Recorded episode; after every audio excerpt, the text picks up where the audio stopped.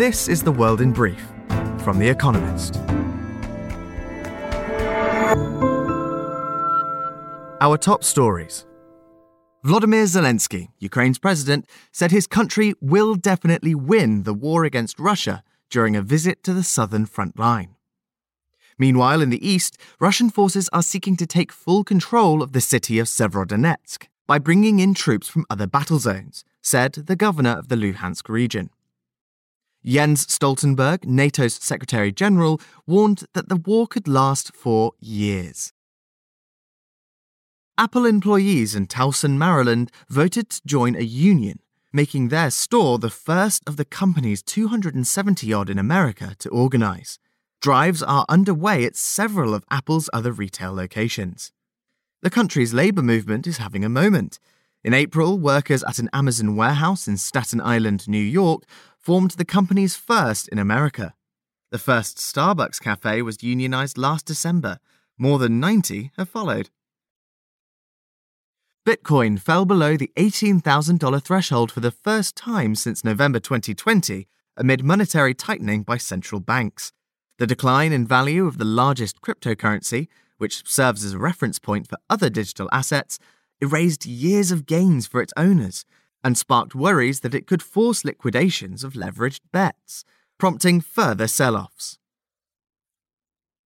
China's e commerce giant JD.com posted its lowest ever sales growth in one of the country's biggest shopping festivals, 618.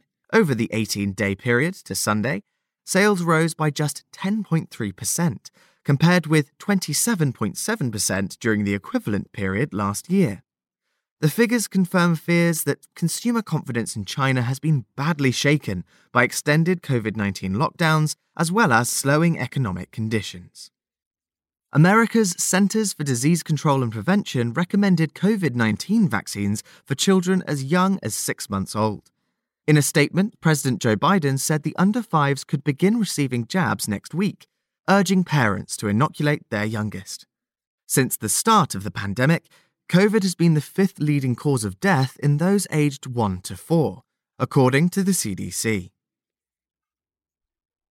North Korea dispatched medical crews and epidemiological investigators to a province suffering from an intestinal disease outbreak. State media reported that at least 800 families have received aid for an acute enteric epidemic. The country is already struggling with food shortages and a wave of COVID 19 infections. South Korean officials believe the disease could be cholera or typhoid. After an autopsy, Brazilian police said that Dom Phillips, a British journalist, and Bruno Pereira, an indigenous expert, were shot dead with a firearm using typical hunting ammunition. The pair had disappeared in the remote Javari Valley almost two weeks ago, and their bodies were found last Wednesday. Three suspects have been arrested. And word of the week Chivo. The name of El Salvador's digital wallet, meaning cool, part of a scheme thrown into chaos by the falling price of cryptocurrencies. And now, here's a deeper look at the day ahead. Macron's majority on the line. For the fourth time this year, on Sunday, the French go to the polls for a national vote. After a two round presidential election in April, they will elect a new parliament in a runoff vote. Emmanuel Macron, the re elected president, is fighting to hold on to his centrist alliance's majority in the 577 seat National Assembly. Polls suggest he could lose it. Mr. Macron's greatest challenge comes from Jean Luc Mélenchon's NUPES, a left wing grouping that has absorbed the Communists, Greens, and Socialists. NUPES is likely to do well enough to become the main parliamentary opposition. The center right Republicans look set to lose seats. Marine Le Pen's hard right National Rally, which won only eight seats in 2017, may do better this time. But for Mr. Macron, things look tricky. Without a majority in the Assembly, he will struggle to push through the contentious reforms he has promised for his second term.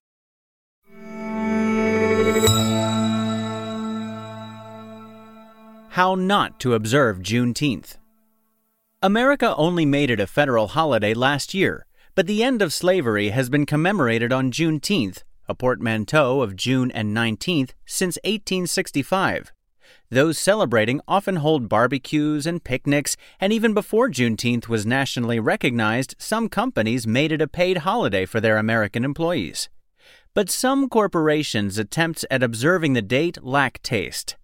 Last month, Dollar Tree, a discount retail chain, was criticized for selling Juneteenth themed party supplies in Pan African colors, rather than the day's official colors of red, white, and blue.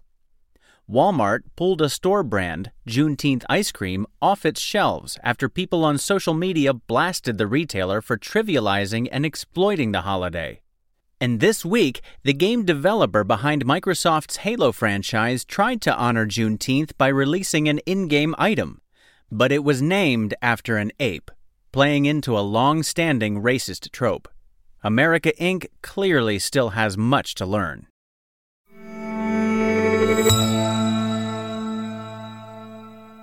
Colombia's momentous election. On Sunday, Colombians will elect a new president and for once he will not come from the center right establishment. In the runoff are Gustavo Petro, a leftist ex guerrilla, and Rodolfo Hernandez, a populist. Mr. Hernandez, a former construction mogul, has spent little of his campaign on formalities, eschewing televised debates in favor of ranting on TikTok. His manifesto focuses on rooting out graft, yet he himself will stand trial for corruption in July. Mr. Petro has been a congressman for decades and is a former mayor of Bogota, the capital. But his stint as mayor was racked by disputes with staff, and he was temporarily suspended after bungling the municipal takeover of a private rubbish collection service.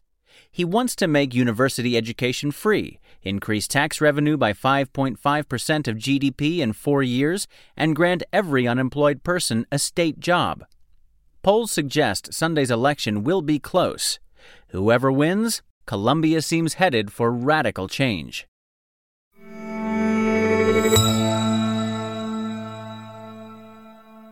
The fight to broadcast Indian cricket. Perhaps half a billion Indians tune into the Indian Premier League, the country's cricket extravaganza, every year. Eager to capture their attention, at an auction this week, media heavyweights paid $6.2 billion to broadcast the games over the next five years. The splurge makes the league one of the most lucrative sports series per game. Only America's National Football League scores higher. The bidders believe it is money well spent. The sports format, with play stopping every few minutes, is an ad man's dream. More than four fifths of the ad revenue comes through traditional television. No wonder then that Disney, which owns the current package, agreed to part with $3 billion for the rights.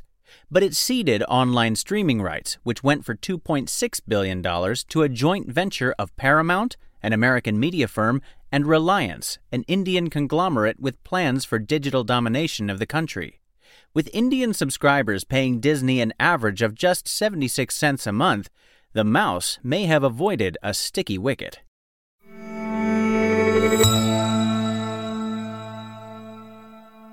Weekend Profile Pierre Poilievre, Canada's populist politician.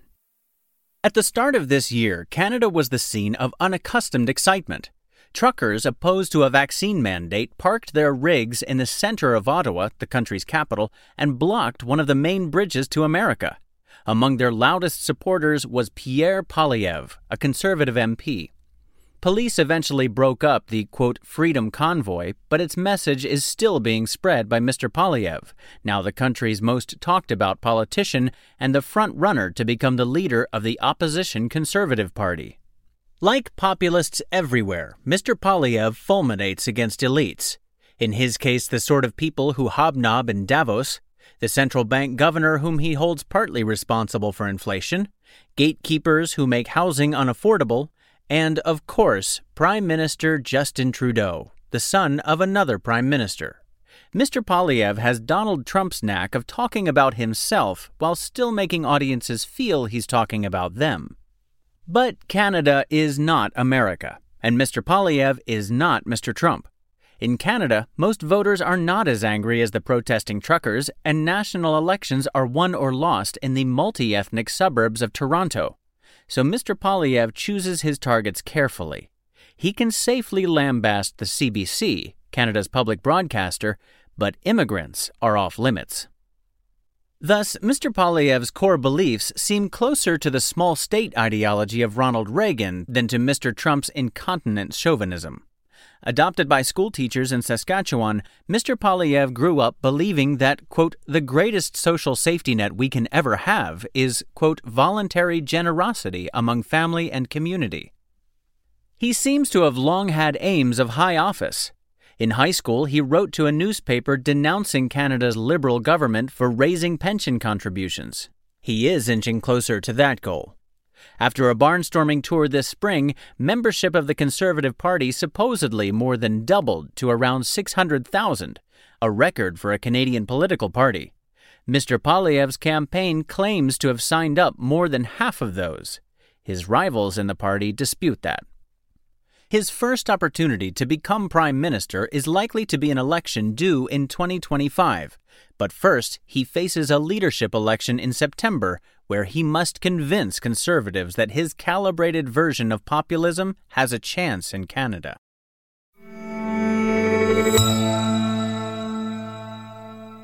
The winners of this week's quiz. Thank you to everyone who took part in this week's quiz. The winners, chosen at random from each continent, were Asia, Chris Williams, Phnom Penh, Cambodia. North America, Jane Gose, Kihei, United States. Central and South America, Ginez Sanchez, Panama City, Panama. Europe, Alistair Brockie, Stirling, Scotland. Africa, Hasit Raja, Nairobi, Kenya. Oceania, Inga Nusselder, Cust, New Zealand. They all gave the correct answers of Ronald Reagan, Indira Gandhi, John Lennon, Louis Armstrong, and Charles de Gaulle. The theme is they have all had airports named after them Washington, New Delhi, Liverpool, New Orleans, and Paris. And visit the Espresso app for our new weekend crossword, designed for experienced cruciverbalists and newcomers alike.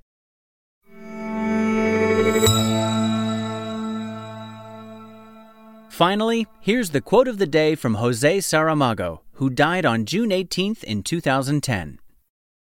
Our biggest tragedy is not knowing what to do with our lives. That's the World in Brief from The Economist, available three times every day of the week. You can also hear interviews and analysis from our journalists, including our current affairs podcast, The Intelligence, on your podcast app. And subscribers to The Economist have access to each week's full edition in audio. Just download the Economist app to start listening.